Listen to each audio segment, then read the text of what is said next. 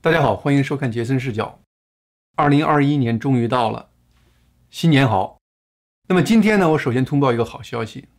一月二日爆出消息，说由德克萨斯的参议员克鲁斯牵头，和其他十个参议员联合发表了一个声明。这个声明明确表示，希望国会能够成立一个为期十天的针对大选舞弊的一个紧急调查小组，给美国人民一个交代，重塑美国人对美国大选的信心。而且提到了，如果国会不同意这样的建议，他们将在一月六号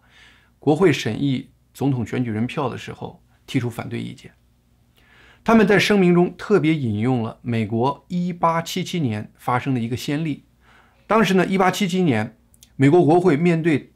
当时那个总统大选的舞弊的这个指控呢，那个国会没有忽略这些指控。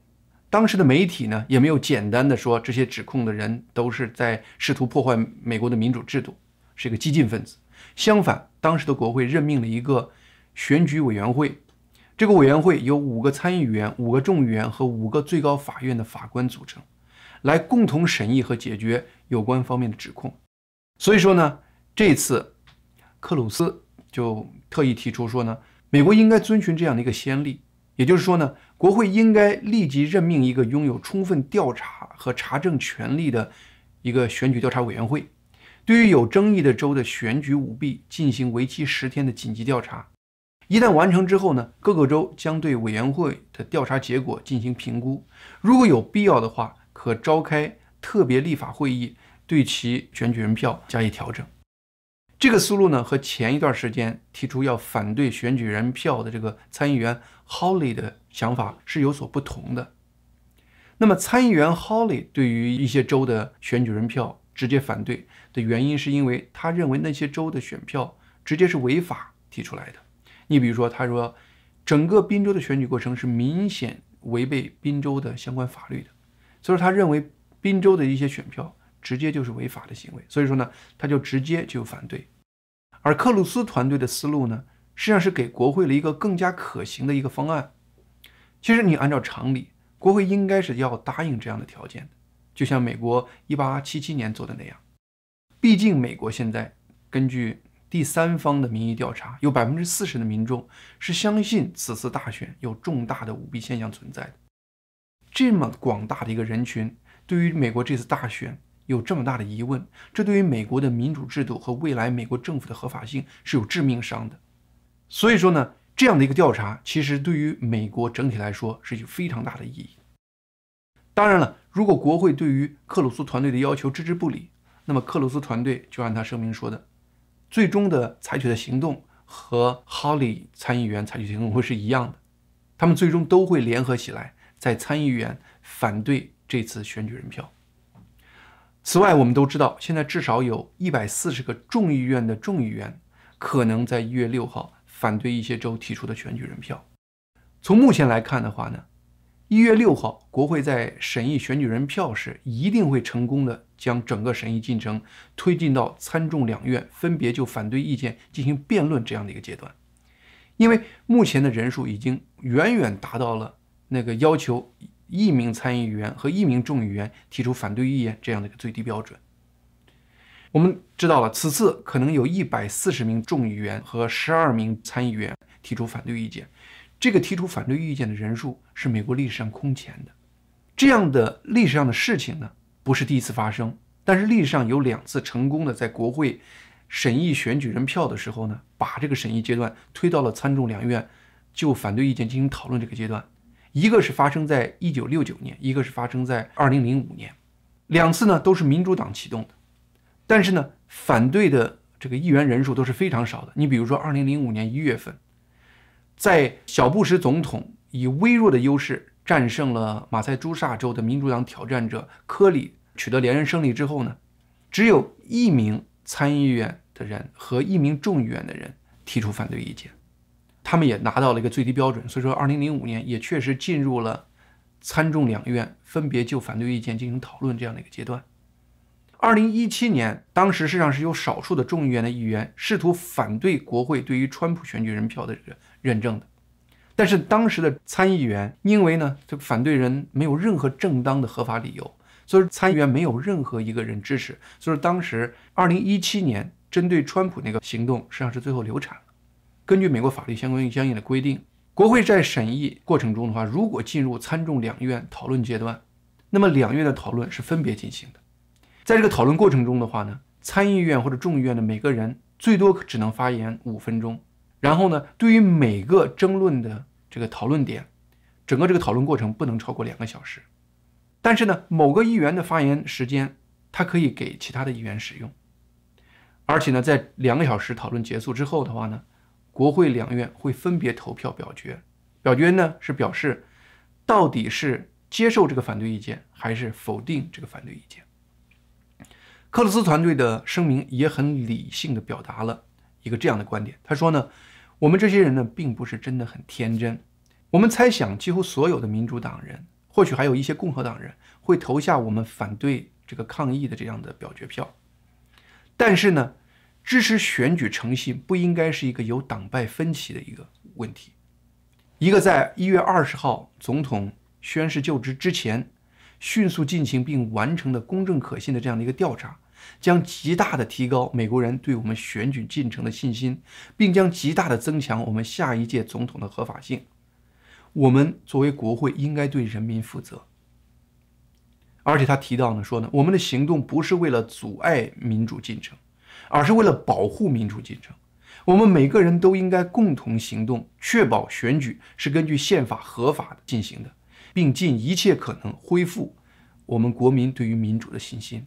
克鲁苏这个团队，他的态度是非常明确的。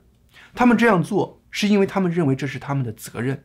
不是因为他们认为这是大概率能成功的事情。也就是说呢，他们知难而行，只是因为他们觉得这是他们应该做的正确的事情。而我认为的话呢，一月六号非常关键的一点是，它确确实实是一个难得的讲真相的过程。有一个议员，众议员 Biggs，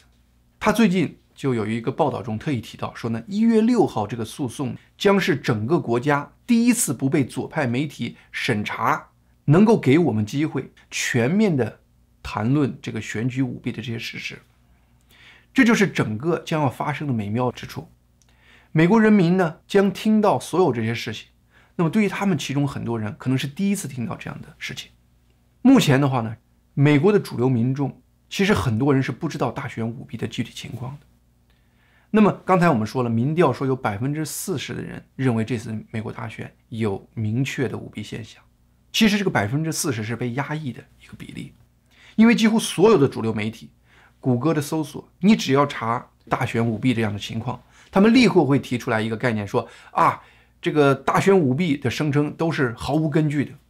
那么很多美国民众相对来说呢，在这方面思考的少一些的人，他很可能就被这些媒体完全的欺骗了。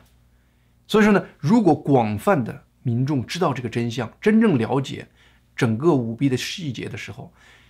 那么对于这次大选认为它是舞弊现象的这个比例，远远会高于百分之四十，甚至超过百分之五十，那就形成了主流民意的表现。你就比如说，在大选之前，主流媒体对于拜登家族的丑闻极力的掩盖，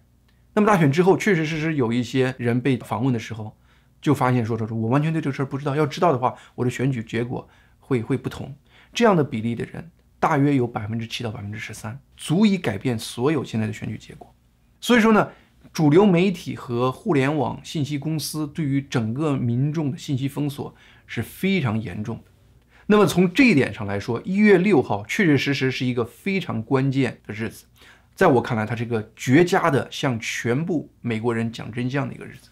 实际上呢，川普在元旦下午三点十分发了一个推文，也特意提到说呢，大量的证据将在一月六日被提出来，我们是赢了，而且是大赢了。那么在这个过程中的话呢，参众两院参与的议员越多，一方面呢，它能增加正的一方面士气，而且呢，刚才根据我们前面讨论的整个参众两院讨论的这个过程的最基本的一些规则来说的话呢，比如说每个人最多只能发言五分钟。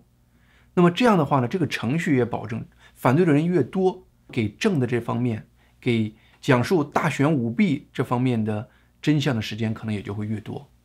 所以说呢，你可以想象，一月六号，对于一些与会的议员和很多美国民众来说，就是一个面对事实、面对大选中欺诈舞弊这种事实，一个听真相的一个过程。那么，在听到这些事实之后，各个议员会在参众两院投表决票。那么，在这之前，如果这个人因为只看了主流媒体，盲目的信任了主流媒体，而对整个大选舞弊毫不知情，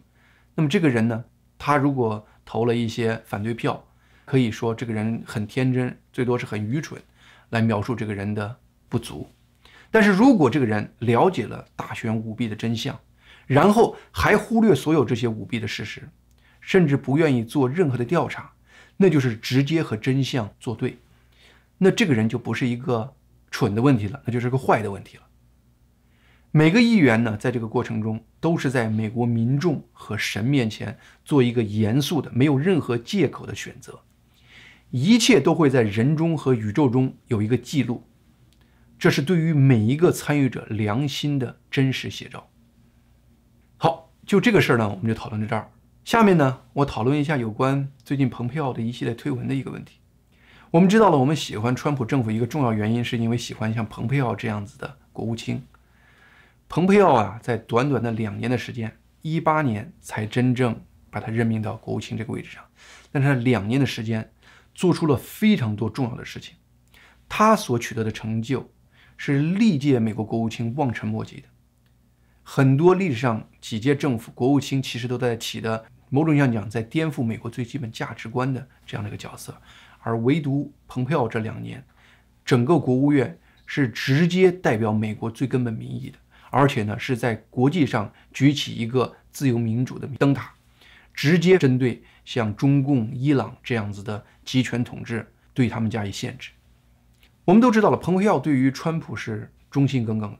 这在很多事情上都能直接的表示出来。你比如说，在2019年到2020年初的时候，川普面临被弹劾的时候，蓬佩奥在公开场合中直接力挺川普，说。他听到所有川普和乌克兰总统的电话对话，没有任何不合适的地方。这是当时川普政府少有几个敢站出来直接力挺川普的人。而且前一段时间我们也知道，当时在他在国务院举行的一个记者会上，面对直接向他挑衅的记者，那些记者就直接说：“说你什么时候准备向新一届政府移交你们国务院？”他的回答是：“我会。”向第二届川普政府做平稳过渡。当然了，他说的那个话，你可以感觉到，他是一种气话，但是那个气话展现出他对于拜登政府潜在的这种厌恶和担忧。另外呢，他对于川普政府本身的一种信赖或者说是爱。所以说呢，很多人认为呢，蓬佩奥是川普目前整个内阁中少有对他极端忠诚的人。那么元旦呢，就有人传了。就是大概有四五张，蓬佩奥连续发的内容非常相似，但是照片不同的几个推文，推文的内容都是一句话：重大的挑战，有力的团队，保护美国自由。但是呢，每个推文中相应的照片是不一样。其中呢，有一张照片是他和 CIA 的局长基娜的照片，还有一张照片呢是他和已经退任的司法部部长巴尔的照片。我们很多人呢。对于巴尔在整个大选舞弊中的不作为很有意见，认为巴尔是深层政府的一部分。而对于 CIA 局长基纳，很多人就更认为他是深层政府最核心的代表，甚至是有罪的人。主要原因呢，可能是有两个：一个是因为传闻他在历史上阻止川普公开一些有关美国前政府的一些秘密文件，就川普说呢这些文件可以公开，但是呢他就压着不公开。另外一个传闻是。这是网上传闻，说是当时呢选举信息通过 Skytel 公司的服务器传到了德国，为了抢夺服务器，基纳的 CIA 和美国军方直接发生了冲突。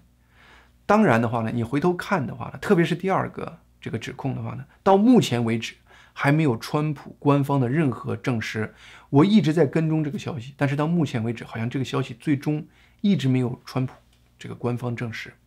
当然了，就是说，大家因为对于巴尔和基娜本身的这种怨气，而同时的话呢，坚信蓬佩奥是忠于川普的。那么很多人对于蓬佩奥的这几个推文的解读是，蓬佩奥在正话反说，是暗示这些人呢不是真正的蓬佩奥的战友，而是川普政府的敌人。但是呢，我研究了蓬佩奥元旦一整天发的很多推文，我感觉呢，这个解读是有一些想的太多了。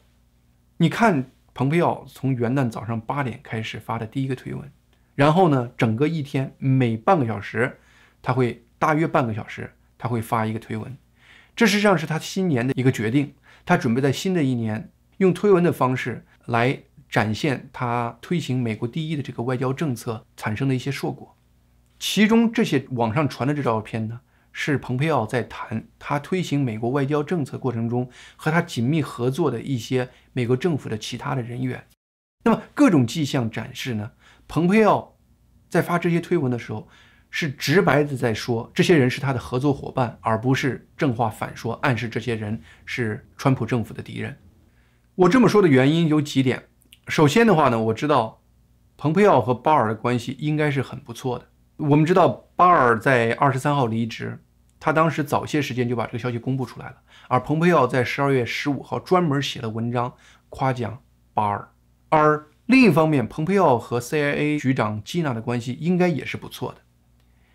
原因是你知道，蓬佩奥在任国务卿之前，事实上是 CIA 的局长，当时基纳就是他的部下。二零一八年，蓬佩奥转任国务卿之后一个月，基纳就升为 CIA 的局长。基纳的任命明显是得到了蓬佩奥的默许的。我们可以想象，如果蓬佩奥真的对基纳有很大的意见，认为基纳这个人是有问题的，他不可能听任基纳在整个接管了 CIA。所以呢，我可以想象，基纳和蓬佩奥因为有这样的一个关系，他俩的关系应该也是不错的。我谈这样的一个事情，就是跟大家总结这样的一个事情，其实主要的一个目的是啥呢？主要是想提醒一下大家，在整个。了解解读真相的过程中，千万不要局限于一些臆想的概念，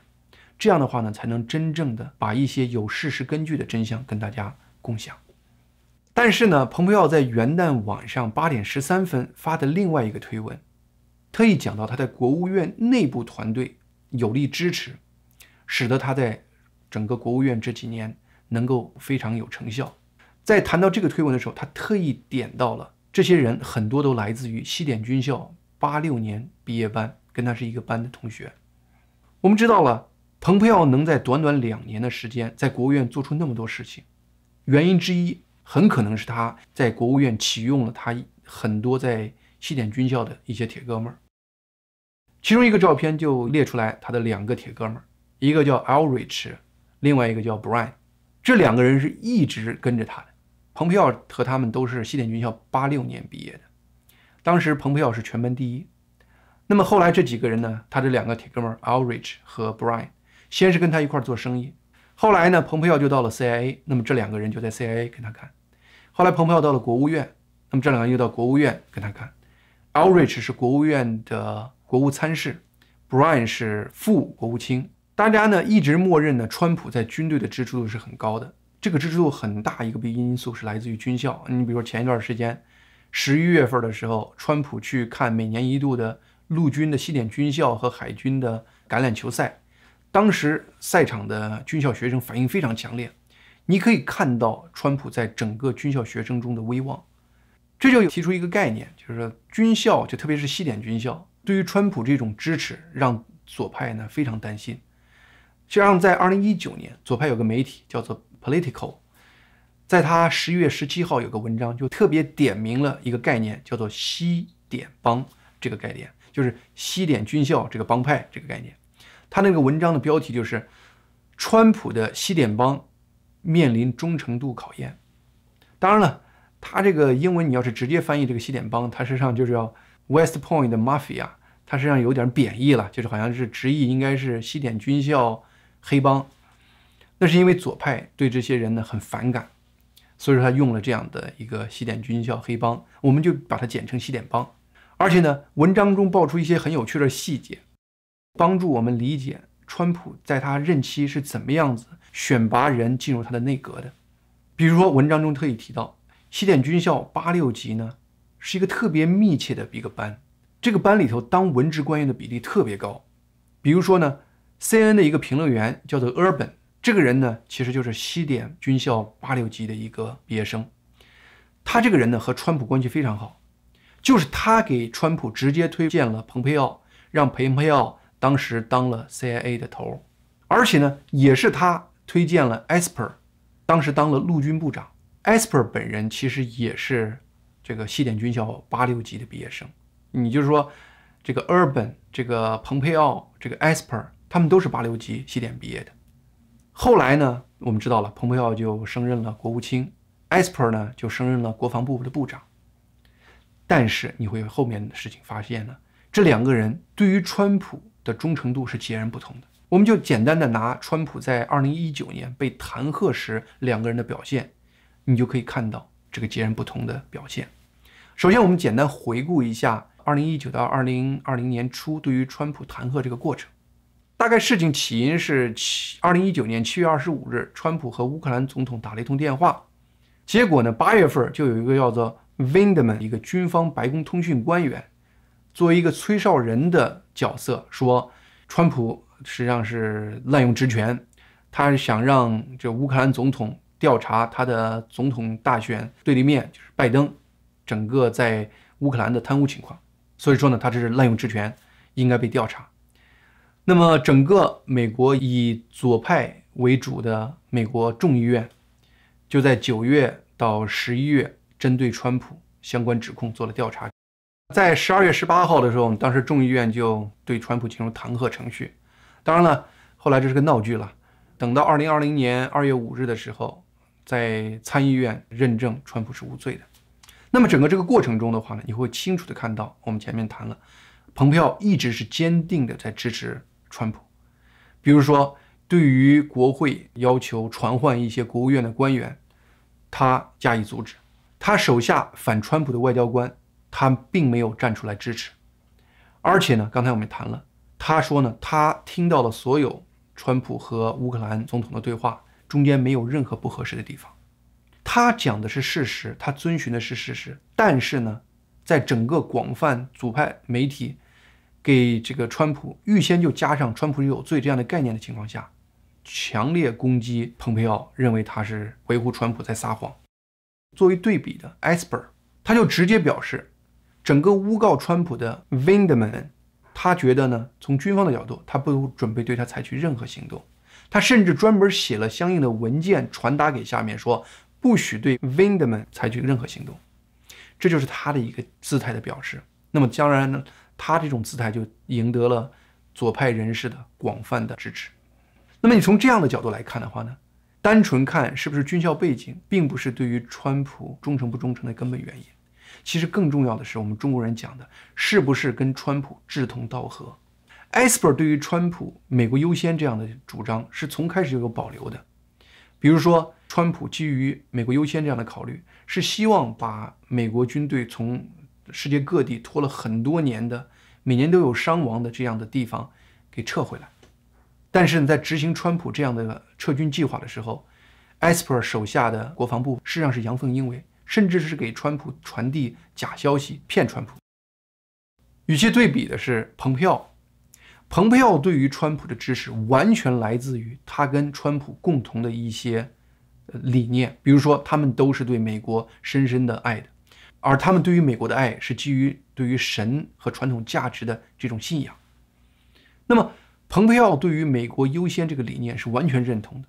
而且他坚信呢，美国优先的理念是符合美国建国的根本理念的。比如说，蓬佩奥在他二零一九年五月十一日。在克拉蒙学院四十周年庆祝活动中的讲话，就特别详细的阐述了这个观点。他在这个讲话中特意提到说呢，以前美国政府认为对世界好的就是对美国好的，但是呢，美国优先的理论是认为对美国好的就是对世界好的。他强烈感觉美国应该和他理念相同的国家结盟。所以说呢，蓬佩奥在外交政策上是严格执行川普的“美国第一”这样的一个原则的。蓬佩奥对川普政府的忠诚的动力是来自于他对自己信念的忠诚。我们回头来看的话呢，川普执政这四年成绩辉煌，但是你说有没有什么遗憾之处？我觉得是有的。最大的遗憾之处就是他在这四年他的内阁选人上很多时候是没有找到真正的和他一条心的人。在这个文章中，我们从 Urban 对他推荐人这个过程，你可以看到，Urban 本人的话呢是个媒体人，但是川普好像对媒体人的信任度非常高。那么 Urban 推荐人的话呢，他并不是基于这个人是不是跟川普理念一致的，他更多的是基于人中的哦，我跟他都是同学这样的给推荐了蓬佩奥和艾斯本。其结果就是，最终还是理念决定谁最终能跟川普走到最后。好，我们今天节目就到这里，希望您能订阅我这个频道，杰森视角。